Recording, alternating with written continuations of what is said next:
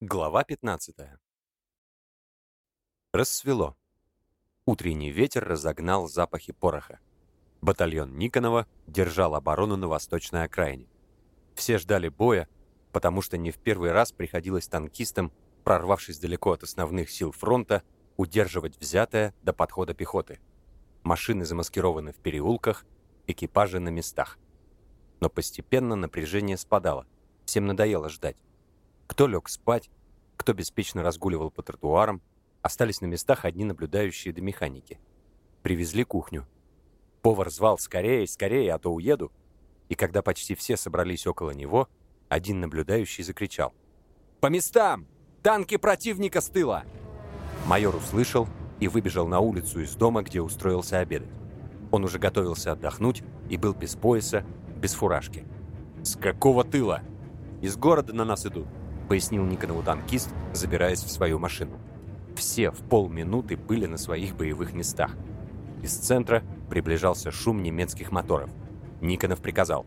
«Семенов, сюда свою коробку!» В один миг 34-ка была на углу улицы и выставила из-за дома кончик орудия. «Спрячь пушку совсем, подпустишь ближе, чтобы я мог тоже стукнуть». Никонов прислушался к звукам моторов. Это самоходки типа «Слон». Кажется, две. Он распорядился развернуть башню из своего танка в сторону перекрестка. Затем пошел на угол, осторожно глянул из-за дома и захохотал. «Отставить! Танки противника!» Смех душил его, и он закашлялся. «Танки противника! Ой, дьяволята!» На перекресток выползла, подняв ствол к небу, немецкая самоходка. Она была вся завешена одеялами, простынями, какими-то тряпками – Мотор отчаянно газовал. За ней появилась вторая, в таком же виде. Сверху на них сидели автоматчики. Николай Погудин стучал по броне гаечным ключом и кричал по-немецки «Влево! Влево! Вперед!» Орудие послушно поворачивалось и медленно ползло дальше. Вторая самоходка зашарахалась из стороны в сторону. Ею командовал дважды отважный перепелица. Он старался повторять за Николаем, но все время путал немецкие слова – Стоп! Стоп!» Взлохмаченный, засыпанный звездкой кирпичной пылью, Николай подошел к Никонову. «Товарищ гвардии майор, прибыл. Захвачено два слона с экипажами в полном составе. Понимаете, не желают сдаваться. Сейчас хоть успокоились, а то специально натыкались на что попало, надеялись сбросить нас. Ну как же, собьешь нас!» Задорно протянул он. «Вот дьяволенок!» — повторил комбат и обнял Николая. «А я тут за тебя беспокоился. Чего ж беспокоиться, я не один. Ну, приходи ко мне, а этих... Майор кивнул на самоходное орудие. Надо перегнать прямо в штаб бригады вместе с экипажем. Он расположился в центре, на площади. Постой. Лучше их на буксире утащить. Сейчас я дам команду. Ты отдыхай пока. Никонов отошел к своему танку. Вокруг Николая собрались гвардейцы, окружили его, наперебой жали руки.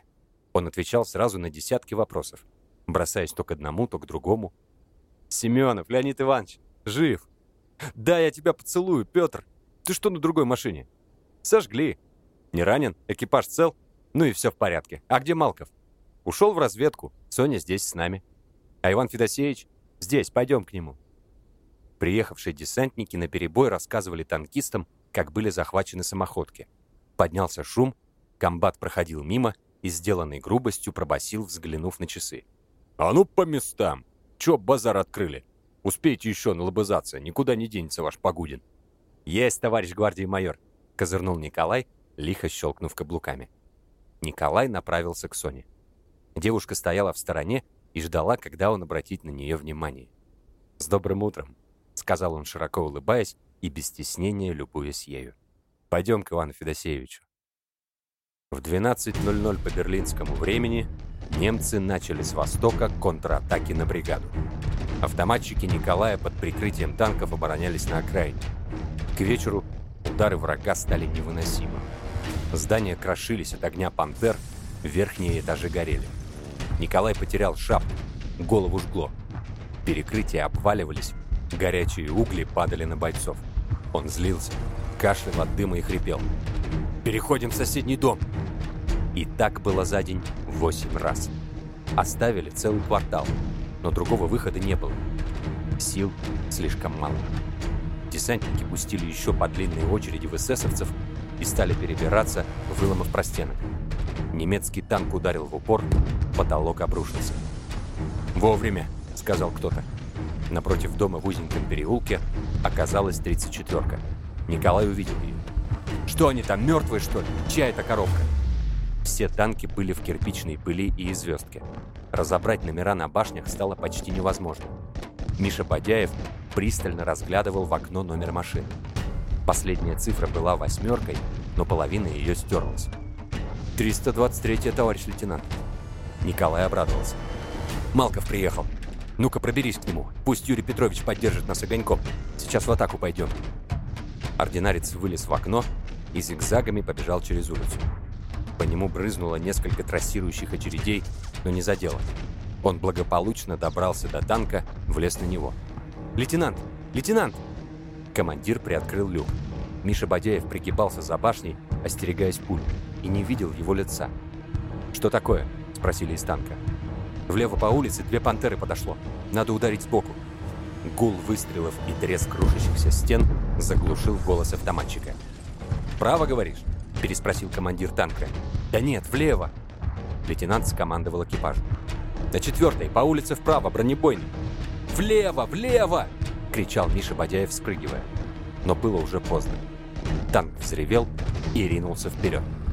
Он подскочил к углу, сделал крутой поворот и помчался по улице вправо. Сзади в него полетели вражеские снаряды.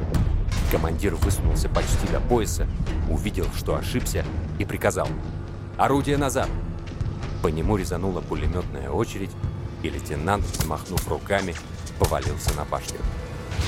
Пятясь на немцев, экипаж зажег одну «Пантеру», вторая отступила за следующий угол. 34-ка пробежала задним ходом еще немного и остановилась. Танкисты повернули орудие на место и попытались втащить раненого командира. Эсэсовцы вскарабкались на танк и прикладами автоматов стали бить раненым. Тыча стволами в люк, они начали стрелять по экипажу. Танк рванулся тараном в ближайший дом, прошел сквозь стену, сбил с брони насевших немцев, вылетел обратно, и оба его пулемета прожгли улицу во всю длину. «Эх, Юрка!» Горько подумал Николай и сжал свой автомат. «Уральцы! Вперед!» Выстрелом прозвучал его крик. Это была такая команда, что никто не устоял на месте. Из окон на тротуар высыпали автоматчики.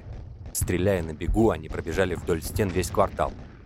Из-за угла высунулся еще один наш танк и зажег вторую «Пантеру», которая пыталась сдерживать десантников. В конце улицы появился немецкий бронетранспортер. Он ударил из пулемета немцам в тыл. Из него выглядывали физиономии в русских танковых шлемах. «Вперед! Победа наша!» – орали они. «Наша!» – подхватили десятки глоток. «Ура!» Бронетранспортер метался среди эсэсовцев, расстреливая их в упор, давил колесами. Чувствовалось, что им правит ловкая рука. Наступление противника было отражено атакой. Николай занял каменный пакгаус и снова организовал оборону. В пакгаузе было пусто и темно. Зияли пробоины и щели – Днем гвардейцы отбивали здесь первый удар врага. Свет пожаров сквозь проломы в стенах ложился красными пятнами на полу. У Николая вскружилась голова. В боку остро ныло. Он знал, что был ранен, и крепился. Когда прикоснулся к поясу, рука попала на рваные и липкие клочья кожанки, пальцы ожгли бок. «Бодяев!» — позвал он ординарца. «Вы ранены?» «Тише, не кричи!» Я видел, как немец бросил в вас гранату.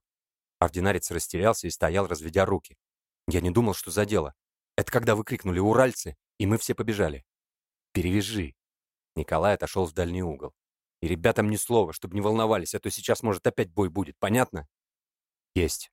— последовал еле слышный ответ. Николай не хотел показываться на глаза бойцам, пока не справится с болью. Мысли о смерти Юрия приводили его в ярость и он решил посидеть в укромном углу, чтобы остудить себя и не наделать сгоряча глупостей. Его подмывало безрассудно бросить свой взвод в атаку, в погоню, еще черт знает куда. А в глазах стоял танк 323 с орудием, повернутым назад, и немцы прикладами добивающие раненого офицера. «Эх, Юрий, Юрий!» — думал Николай. «Дернула тебя не в ту сторону!» Погорячился. Он сидел, стискивая горячий лоб холодными пальцами, старался закрыться от посторонних взглядов. На лице были горькая обида и гнев. Соня перевязывала раненых. Их было много, и она устала. Уже иссякли ласковые слова, какие она говорила каждому. Хотелось бросить все, лечь где-нибудь, хоть прямо на пол, ничего не делать. Пришел танкист с перебитой рукой. Она молча разрезала ему гимнастерку, наложила шины, тот тихо стонал. «Успокойтесь, сейчас будет легче. Вы из какого экипажа?» «Малкова». «Юрия? Как он там?» «Неизвестно». «Как?» «Были в разведке, возвращались, нашу машину подбили. Выскочили, а он потерялся. Мы на трофейном бронетранспортере приехали». Бинт выпал из рук Сони и покатился по полу, разматываясь узкой белой полосой. Она подошла к столику с перевязочными материалами и долго не могла сообразить, что надо взять. «Скорее, сестра!» Она прятала глаза и возилась необычно долго. Руки не слушались. Она хотела спросить еще и о Николае, но это после известий о Юрии оказалось очень трудным. Боязно было получить такой же страшный ответ. «Скорее, голова кружится!» «Сейчас положу на кровать». Укладывая его и старательно поправляя изголовье, она, наконец, решилась. «А что Погудин?» «Ранен». «Ранен? Почему его нет здесь?» «Наверное, идти не может. Я только видел, как в него гранату кинули». Все бросив, Соня побежала на улицу. У дома, освещенного пожарами, стоял танк. Мотор гудел. Майор Никонов был рядом и объяснял командиру, размахивая трубкой в руке. «Пантера блуждает. Только осторожно, дай лучше уйти, ударь в корму. Потом к Погудину». Соня уловила только одно последнее слово и полезла на танк, больно ушибив колено. «А ты куда глазастая? Слезай!» Но машина рванула вперед, и лязгом гусениц заглушила слова майора. Девушке стало не по себе. Танк мчался, громко грохоча по улице, раздавленной боями. Все кругом было мертво, только языки пламени плясали на горящих развалинах. От этого в проулках, где пожаров не было, казалось еще темнее. Она постучала кулаком по башне, но никто не услышал, и люк не открыли. Мотор оглушил ее, она почувствовала себя маленькой и беспомощной на этой рычащей глыбе металла. Закрыла глаза, совсем жутко. Открыв, увидела в стороне приземистое чудовище с намалеванными черными крестами, с длинным хоботом, на котором поблескивал набалдашник. Пантера шла на перерез. Еще мгновение, и жерло ткнется Соне в грудь. Соня дернулась в сторону, чтобы прижаться к башне, но не успела. Она почувствовала тяжелый толчок и упала на броню. Где-то, как ей казалось, далеко раздался выстрел. Ее подбросило и ожгло. Сделала усилие поднять отяжелевшие веки и увидела горящий немецкий танк. Она смутно различила в пламени черный крест и скорченную фигуру в комбинезоне, которую лизал огонь. «И я, наверное, так же», — мелькнуло в мозгу. К горлу подступило что-то липкое и вязкое, заволокло глаза, уши, проникло в рот, в ноздри. Когда девушка очнулась, она увидела над головой какие-то балки и перекрытия, ощупала руками вокруг и поняла, что все еще лежит на танке. Рядом разговаривали. Саданули мы пантерочку. Выскочила из переулка, нас не заметила, а мы столкнулись. Пока она шиперилась, я башню развернул и в упор. Хорошо. Теперь до утра они больше не полезут. Конечно, это была какая-то заплутавшая. А днем мы им покажем. Чей это голос? Почему такой знакомый?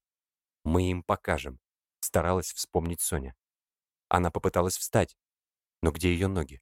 Будто осталась только голова, грудь и больше ничего. Дальше что-то ноющее. Одна боль. Девушка уперлась локтями в броню. Боль стала невыносимой, и из груди вырвался стон. «Кто у тебя из экипажа ранен?» — спросил Николай командира, который приехал поддержать его оборону в Пакгаузе. «Никто? Кто ж стонет? Ну-ка!» Командир машины полез на танк, за башней увидел белеющую в темноте маленькую руку. «Дай-ка фонарь!» В крошечном круге желтого света они увидели девушку с красной косынкой на шее. Изо рта и ушей сочилась кровь. Николай оторопел. «Соня! Как она сюда попала?» «Она, значит, была здесь, когда я сшибся с пантерой», — решил командир танка. «Скорее, в санчасть!» «А как оборона? Надо будет сразу назад». Командир не договорил и сам сел за рычаги водителя. Николай сорвал с себя кожанку и подложил Соне под голову. «Быстрее!» — закричал он. Танк мчался по пустынным улицам среди пожарищ. Багровое пламя освещало стремительный корпус, башню и склонившегося над девушкой офицера с склокоченными вихрами. Она опять потеряла сознание, и никто не видел, как Николай поцеловал ее глаза, прикрытые пушистыми ресницами.